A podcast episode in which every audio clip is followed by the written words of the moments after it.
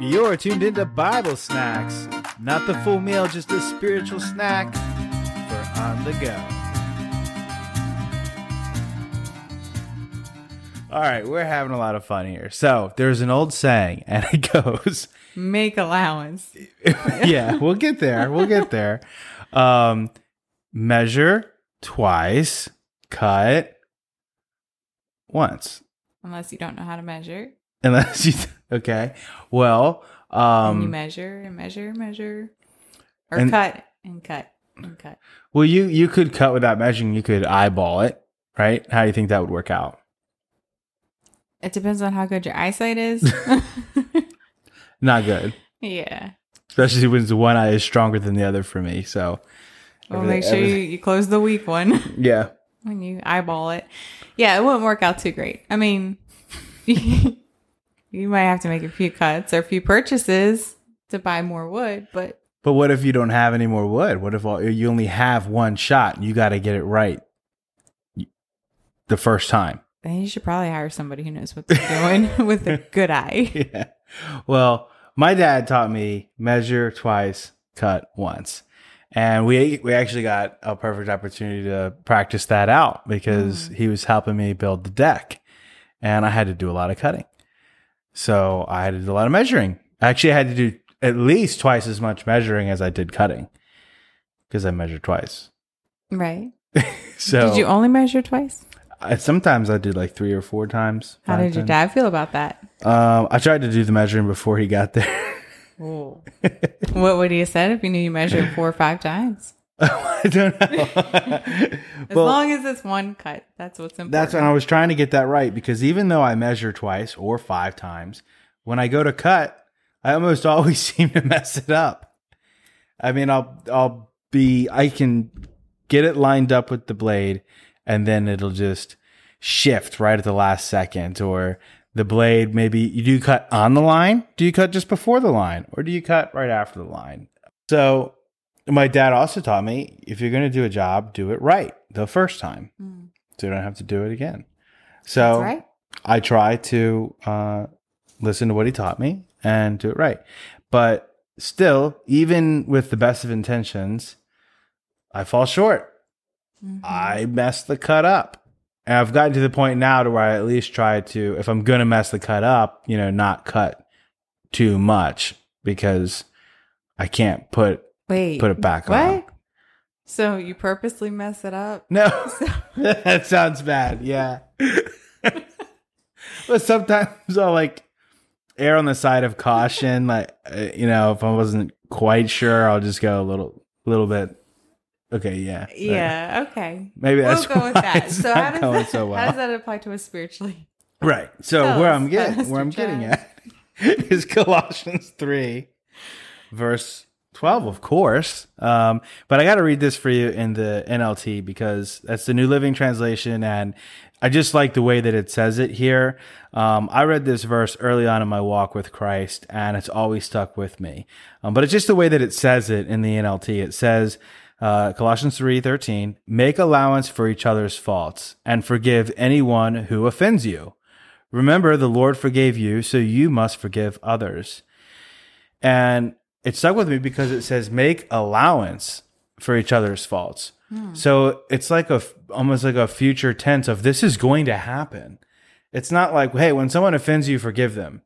It's saying people will offend you. Someone will say something to make you mad. Um, I'm laughing right now because I, I said something right before we started this podcast that made her mad. So Are you trying to tell me to practice allowance right now? I don't know what I'm Oh. saying. yeah, I don't know. Um, so we need to be prepared for when someone doesn't live up to our expectations or offends us that that's going to happen because we are imperfect. I'm imperfect. I say things all the time that are silly and shouldn't have said. So, you know, we need to make allowance for each other. I need grace and we need to extend grace. And the verse says, uh, remember, the Lord forgave you, so you must forgive others. And I just thought it was a good reminder that you know, people are going to offend you, people are going to upset you, people are going to let you down, but you've got to make allowance for each other's faults so that when it happens, instead of taking it like so personally and getting so upset, just being ready to extend the grace already. It's like it's all right. I you know, I forgive you and give that grace because we all want that same grace in return. I know I Yeah. need it. I think it's um you know really easy for us to say that well, you know, that's Jesus. Of course he can extend grace. He's perfect, you know. He it was so it's so much easier for him to extend the grace to us than it is for us to extend to other people. Yeah. But um Colossians chapter 4 says um, walk in wisdom toward them that are without, redeeming the time. Let your speech be always with grace, seasoned with salt, that you may know how you ought to answer every man. And I think that verse right there just really, you know, tells us that we need to make allowance for for everybody, even the unbelievers. It's our testimony to them when Yeah. we do make an allowance. And uh it furthermore says seasoned with salt. And I think it's interesting you you were reading something earlier and it said um it's for taste and for Yeah. uh, prevention of corruption. Yeah. So Cuz salt is like a natural preservative, is that the word? right. Um, so that verse you were reading too, uh, it's also specifically in relation to your your conduct with unbelievers, yes. where like the verse that I was reading earlier was more about within the body of Christ. It's just talking about the perfect bond of unity. Mhm. So, you know, it's saying, hey, even in the church, even with brothers and sisters in Christ, you know, they're going to offend you. Right. You, know, you can may, maybe you can say, "Oh, I'd expect it from somebody who doesn't understand, you know, what we believe or something." But hey, even your brothers and sisters are going to hurt you. But then in the verse you're reading, it's talking about the unbelievers, those that aren't in your circle. Um, that that grace is just as important, but it's a little different because it's about your testimony. It says making the most of every opportunity. So you kind of never know who's listening or who's really paying attention to, you know, the way you talk, your testimony, you know, you your opportunity to be the light in a dark place. Mhm. Um, and, and so we can do that if our it says our speech with grace. Right. Yeah.